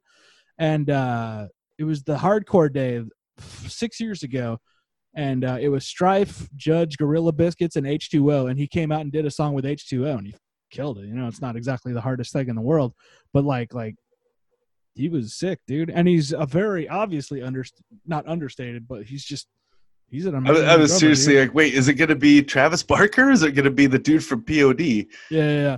No, it's Travis Barker's not even from San Diego. He's from Fountain Valley or Fontana. He's from Fontana. Oh, yeah, that's right. Yeah, but like. It's DeLong, right? Yeah, the only guy from Poway is DeLong, and Mark Hoppus moved here from somewhere else. But well, speaking of Let Live, I mean that's that fucking kid on that Ghost Inside song, Wide Eyed. Yes, Jason. Yeah, their singer. Like now he's in Pressure Cracks, awesome hardcore band, and Fever, which is Fever is awesome. Yeah, or I guess it's Fever 333. Fever 33. Yeah. 333. Yeah. But something yeah. Like so now Lonnell's, he's the drummer. You know that R&B artist Miguel? No. Okay. So he's the drummer for that. And that's cool. Yeah. And it's just funny thinking like he was, you know, in this gnarly underground-ish trying to be on the come up band.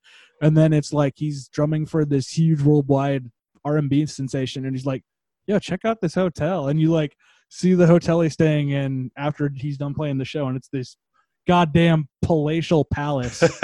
And he's just the drummer, dude. You know what I mean? Like, yeah, fuck yeah, man. Yeah, so good on him. San Diego boy done right. And, like, he's just he's, like, one of the nicest guys in the world, and he's an amazingly talented human being.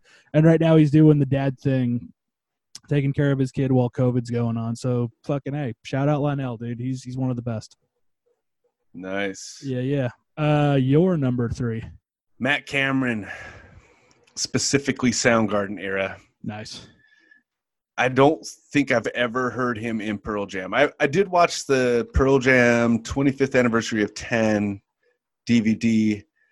I mean, I've seen some live stuff with him with Pearl Jam, but I mean, the songs that he recorded with him, like I've never heard them. So I mean, yeah, the stuff that they showed us, kind of like, oh, whatever, right. But fuck, dude. I mean, listen, just even forget everything and just go listen to fucking Bad Motorfinger. Listen to the drums on Bad Motorfinger. Mm-hmm. Oh my God. Matt Cameron never plays the wrong thing. Yeah. His name definitely came up. Yeah. Everything he plays is the right thing to play right there. Yeah. You know, and I mean, it's crazy. He's got that super pocket shit, like that little fucking break in Outshine.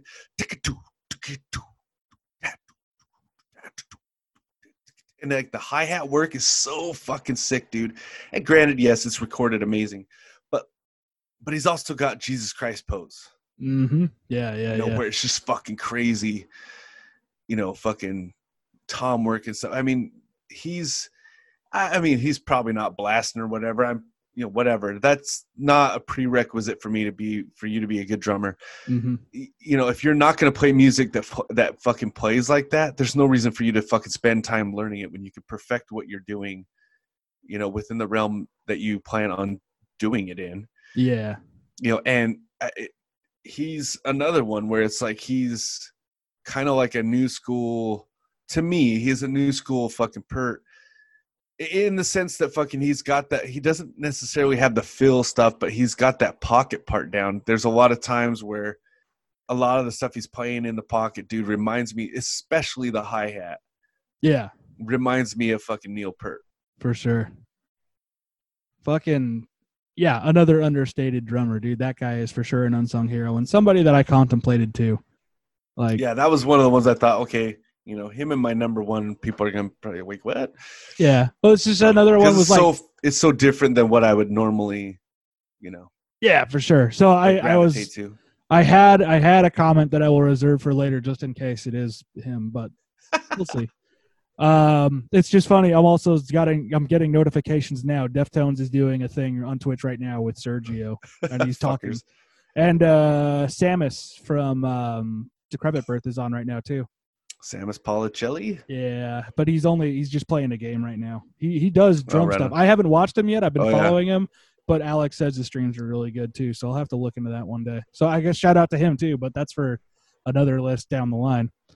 Oh, yes. Let's see. Does that make me number two? Yes, it does. Yes. Number two, formerly my number one, Dave Grohl, dude. Like, think about how a time we live in now where Dave Grohl's not even thought of as a drummer anymore. He's thought of as a fucking, you know what I mean? Like, he's the front man now. But everybody forgets that dude wails on drums and wailed on drums far before he was known for being Foo Fighters guy. You know what I mean? Oh, like, yeah. Fucking hell. He learned to drum by playing along to Bad Brains, and he put weights on his sticks. So as a trainer thing, it's like people talk about, you know, running in high altitude so that when they're at sea level, they can run like crazy. You know what I mean? He's got the weighted drumsticks so that when they're off, he can fucking wail, dude. And he's got a very... Yeah, it's like putting that fucking weight on the end of your bat so that when you actually get up to fucking... When it's your turn at bat, dude, the bat seems lighter so you can swing it faster. Exactly, yeah. And just like... He started off on the DC hardcore scene with Scream and Dane Bramage. From there, he moves on to Nirvana. You know, becomes the biggest band in the world for a minute. And then he's on to another really successful band in Foo Fighters. Along the way, also doing the Probot album, playing every instrument on that, which is fucking awesome. And if you haven't checked it out, please do. And then also doing stuff with Queens of the Stone Age, with, well, Them Crooked Vultures was his project too. But, you know, session work with Nine Inch Nails, Killing Joke. He did all of that Killing Joke album, and that might be my favorite album by them. Like, he just... does it all, dude. And you can, and same deal, he has a bit of a style you can detect too. It has a fluidity to it and an organic nature. His fucking, quite hear. His footwork on a single kick, not a ghost pedal, but a single kick on Smells Like Teen Spirit. Yeah. I mean, he's pretty fast single foot drummer, dude, but like, mm-hmm. I mean, he's an awesome drummer. The only reason I didn't have him on my, because I mean, talk about personality too. He's just the coolest dude in fucking rock / metal, whatever. Yeah. Like he's in the list of fuck. If I could hang out with any fucking celebrity, fuck yeah. He's in the list, dude. Yeah, dude. I think it's like probably like him and Keanu Reeves. Now that would be a hell of a session right there. Oh man, dude. But, but yeah, dude. Like, yeah, he's fucking great. I just didn't have my list because it's just wasn't enough drum work for me. Yeah, for sure. You know, but I mean, yeah, the stuff he did with Nirvana, and then honestly, I mean, Foo Fighters is bigger than Nirvana now. I mean, yeah, easily. I guess not easily, but well, it's a give and take thing. It's a different world now, I guess, but they're still fucking huge. Like, and absolutely. Speaking of fucking Tom Sawyer from Rush, dude, go watch that fucking YouTube video where he's literally asking anybody in the crowd if they know the lyrics to Tom Sawyer. A guy gets up there and fucking sings Tom Sawyer, and just he's done this before. He also grabbed a guy to do. It was like a Kiss song or something, and it turns out it's this fucking. I think it's like a fucking Asian kid or something. I don't know who it was, but the kid's like some fucking like gnarly like YouTube shredder. Oh, for real? Yeah, and like he gets up there and just starts fucking like. Because I mean, he's just kind of playing the song or whatever, and then Dave Grohl's like walking over like, dude, fucking. It was a Kiss song because he was in Kiss makeup. Oh, okay. That's why he brought him up on stage, because he was like, you're already in the makeup, get up here. Nice. And fucking dude, like all of a sudden, man, like Dave's telling him to like fucking really just, he's like, just fucking wail, you know. And all of a sudden the dude just starts fucking shredding like crazy, and just the looks on Dave Grohl's face when he does this stuff, you could tell he just really, the dude just loves music more than anything else. Yeah, absolutely. You know, and he's really into barbecue now. probably the only thing he loves as much as music is making people happy with music. Yeah. Like, he's an awesome fucking dude, man. Like, for sure. He's one of the great ones all around. I seriously consider putting him on the list, but I mean, even if I had, he would have got bumped pretty quick, unfortunately. Yeah, for sure. Well, he did get bumped after we made our little stipulation. Now, you want to talk about like multiple instrument musicians? He'll be on my list for sure. Oh yeah, for sure. That's another day. All right, number two. Number two is Thomas Hawk. Nice. I considered him as well. Yep. Dude, the fact that the dude is part of a band, well, he's the backbone of a band that literally gets studied, like thousands of studies by legit scholars have studied Meshuggah. Yep. The stuff that they do it's alien shit. Yep. Like, I know everybody likes to say, I totally get it. You know what? I'm glad you do. And there's times when I think I get it as well. Yeah, for real, right? But then there's those other times where I'm like, what the fuck is even happening right now? Mm-hmm. You know, and it's just out of this world. Like, there's just no other fucking band that sounds like they do. And he's such a huge part of that. Also, contributions to the drum world. He pretty much invented Drum Kit from Hell, which turned into Easy Drummer, which turned into, I think it's called Superior Drummer now. Mm-hmm. Tune Tracks. Yeah, Tune Tracks. So he was the main driving force for that, to the point where he used it on, I can't remember what album it was. It wasn't just Catch 3. He used it on another album. Yeah, and I can't remember what it is. One of the reasons why was because he was like, the drum stuff that he had the drum stuff that he had written was so complex that he literally programmed it, and he probably wrote it by programming it.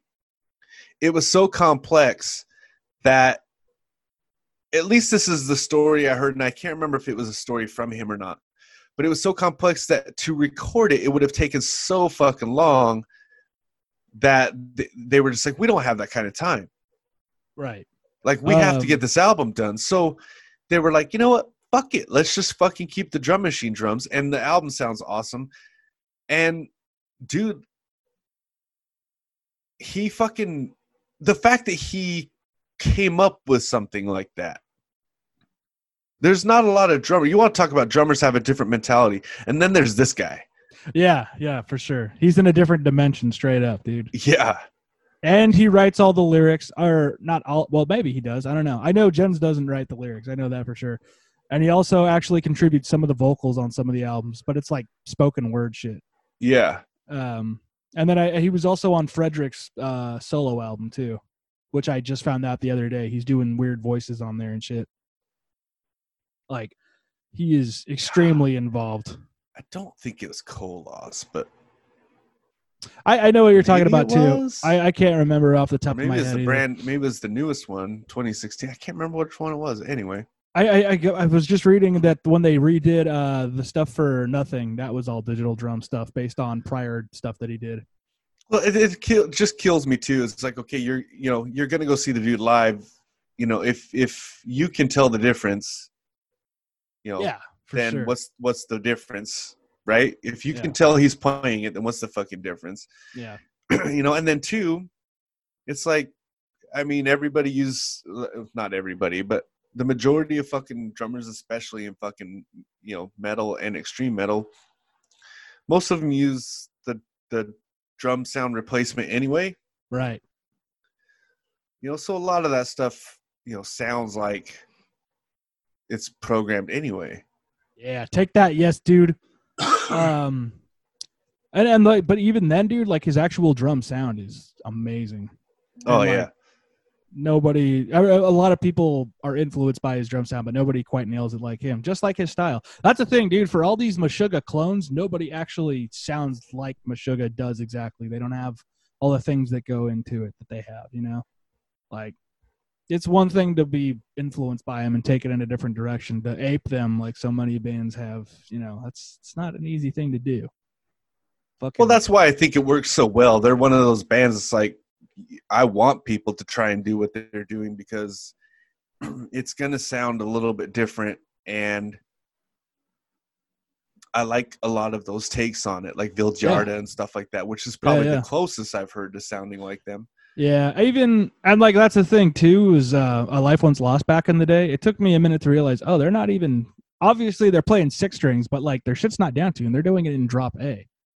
Like they have their own take on it too. Had their own take on it. R.I.P.D. Yeah, it's really cool because then you end up with all these cool fucking bands that like have these tinges of Meshuggah.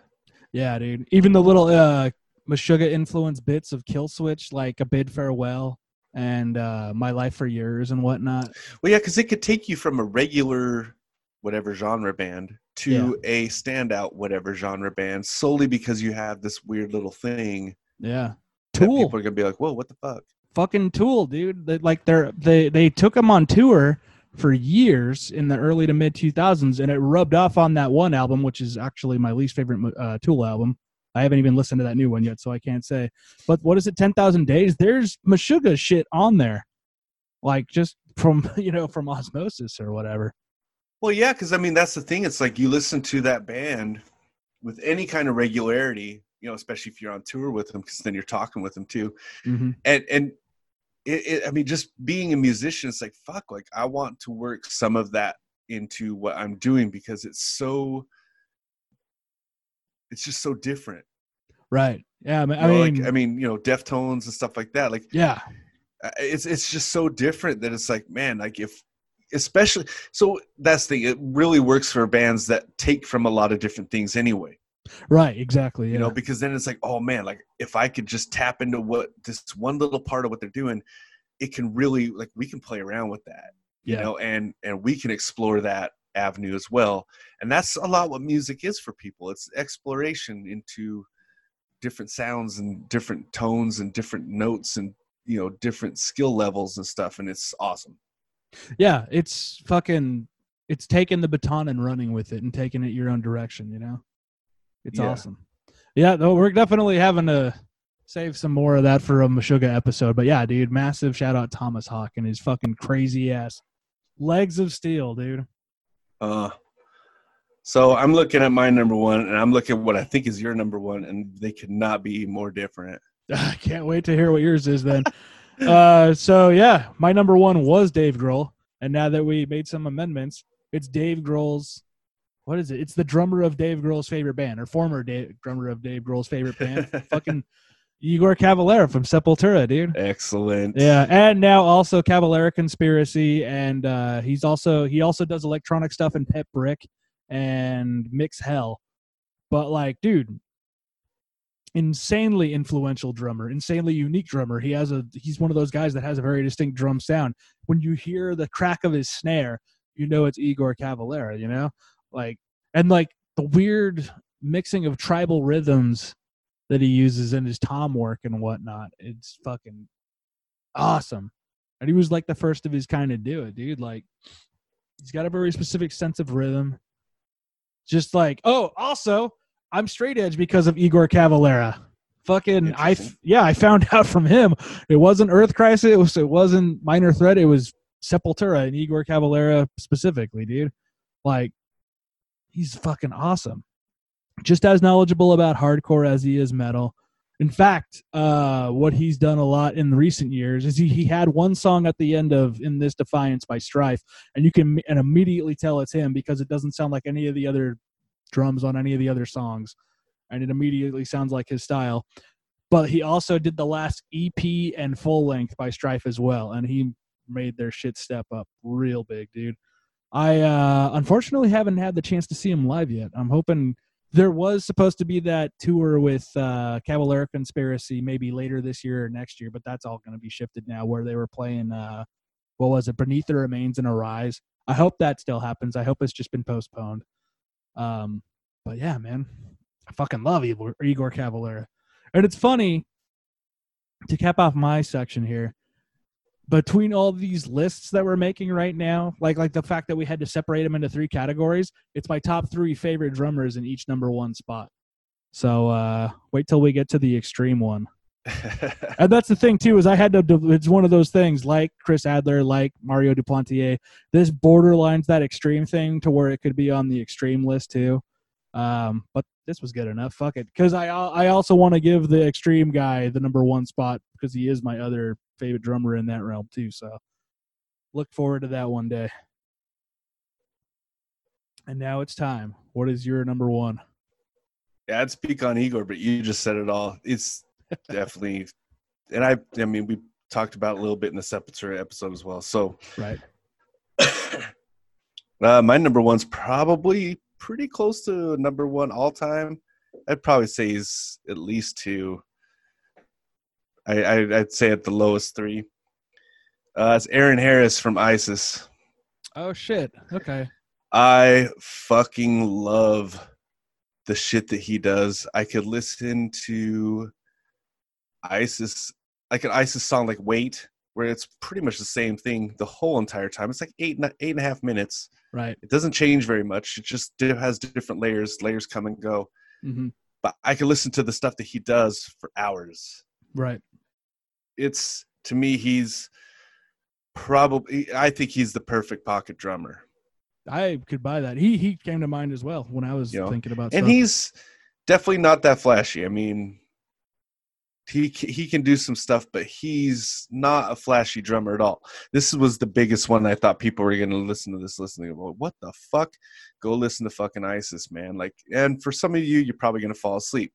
That's cool. I fall asleep when I listen to Tool, man. I never understood why I really can't listen to Tool very much, but I can listen to Isis all fucking day. It's just how it works out. That's where I'm at too now. The fucking guy.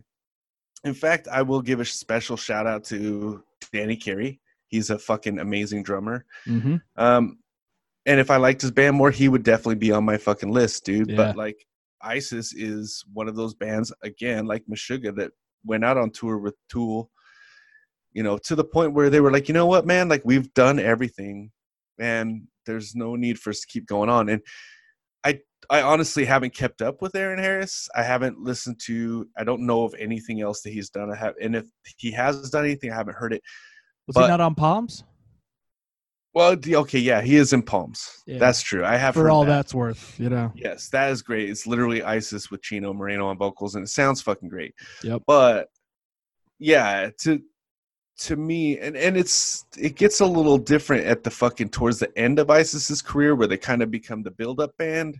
Yeah. But that's what I like about it is there's an uneasiness to it. Just like when they first started where that was a little heavier, but it was weird heavy.